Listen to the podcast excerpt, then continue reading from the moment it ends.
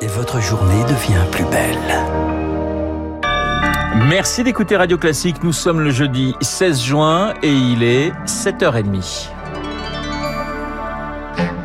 La matinale de Radio Classique avec Renaud Blanc. Et le journal avec Charles Bonner. Bonjour Charles. Bonjour Renaud, bonjour à tous. À la une ce matin, Emmanuel Macron en route pour Kiev. Il est accompagné de ses homologues italiens et allemands, Mario Draghi et Olaf Scholz.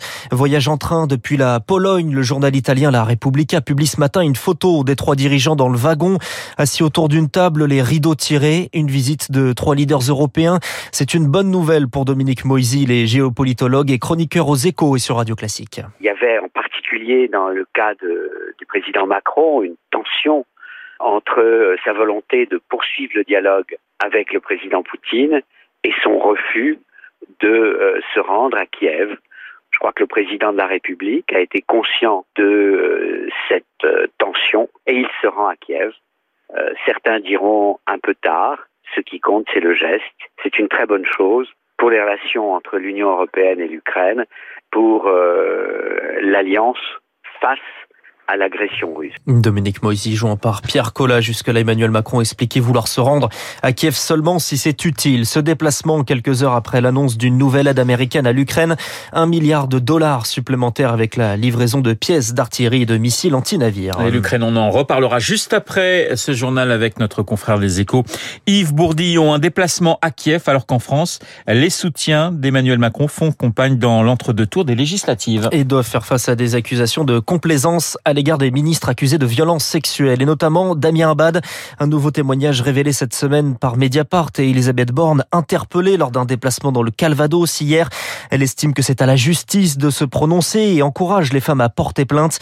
Mais pour l'avocate Zoé Royaux, porte-parole de la Fondation des femmes, ces nouvelles accusations illustrent une défiance des victimes vis-à-vis de la justice. C'est à l'État de se remettre en question et de s'interroger sur la raison pour laquelle les femmes vont se diriger plus spontanément et naturellement vers les médias que vers la justice. C'est pas parce qu'elles mentent, c'est parce qu'elles redoutent. Euh, ce qui était il y a pas longtemps appelé la double peine, hein. c'est-à-dire non seulement on est victime de violences sexuelles et quand on dépose plainte, on n'est pas cru et surtout on est maltraité par les, les policiers ou les gendarmes. Ça c'est très compliqué.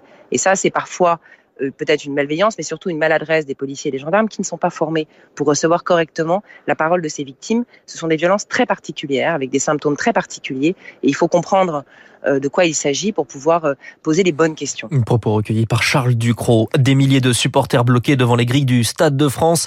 Les sénateurs rendent leur première conclusion. Aujourd'hui, une délégation se rend sur les lieux pour une conférence de presse après les auditions menées au Sénat depuis la finale chaotique de la finale de Ligue des Champions. La gestion du maintien de l'ordre est pointée du doigt, tout comme la circulation de faux billets. Il est 7h33 sur Radio Classique. La France touchée par une vague de chaleur précoce et intense. Une sensation d'étouffement des températures proches, voire supérieures à 40 degrés dans le sud-ouest. Et nous ne sommes pas encore au pic. C'est demain et samedi. Tristan Ham, prévisionniste à Météo France, prévient. C'est un épisode exceptionnel. Cette vague de chaleur, elle est vraiment très remarquable. D'une part parce qu'elle représente en fait la vague de chaleur la plus précoce depuis le début des mesures à l'échelle nationale en termes de vague de chaleur qui se situe euh, à partir des années 1947. Elle est également très intense avec de possibles records à la clé sur de nombreuses régions. Il y a encore pas mal d'incertitudes incertitude, surtout sur euh, la fin de cette vague de chaleur qui pourrait se terminer dimanche, voire un peu plus tard pour les régions un peu plus à l'est et au sud. Alors évidemment, on n'exclut pas une extension et une évolution de la vigilance canicule. Tristan Ham interrogé par Rémi Vallès. Ce sont des îlots de fraîcheur menacés. Le gestionnaire des forêts publiques d'Île-de-France met en garde contre un risque élevé d'incendie en pleine canicule. Alors comment travailler dans ces conditions? Cela peut devenir insoutenable pour les métiers, notamment physiques. Le Code du travail ne comprend pas de texte spécifique aux périodes caniculaires, mais il existe tout de même un cadre pour protéger les salariés, Eric Kioch. Pour l'INRS, institut responsable de la sécurité au travail, il existe des seuils de risque fixés à 28 degrés pour les travaux physiques, 30 dans les bureaux, des températures au-delà desquelles l'employeur doit agir, explique maître Delphine Robinet, avocate spécialiste du droit du travail. Adapter peut-être les horaires de travail, euh, donner plus de pauses aux salariés, adapter les protections individuelles aussi. Dans tous les métiers un peu à risque, on a des protections qui peuvent être très chaudes, difficiles à porter. Donner au moins 3 litres d'eau fraîche potable par jour pour les salariés. Dans le bâtiment, le chômage intempérie permet d'indemniser les salariés en cas d'arrêt d'activité. Pour les autres secteurs, l'activité partielle peut aussi être décrétée.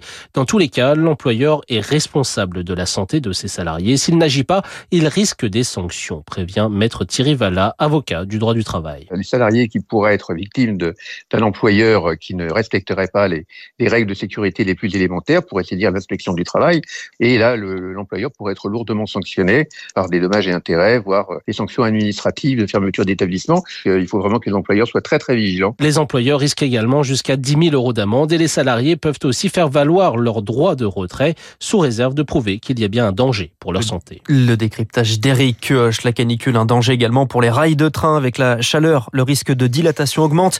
Nous sommes prêts, rassure la SNCF. Charles, dans le procès de la catastrophe ferroviaire de Bretigny, peine maximale justement requise contre la SNCF. 450 000 euros d'amende. En revanche, relax requise contre SNCF Réseau et l'ancien cheminot également jugé pour homicide et blessures involontaires pour cet accident en 2013. Le déraillement d'un train à Bretigny-sur-Orge dans l'Essonne.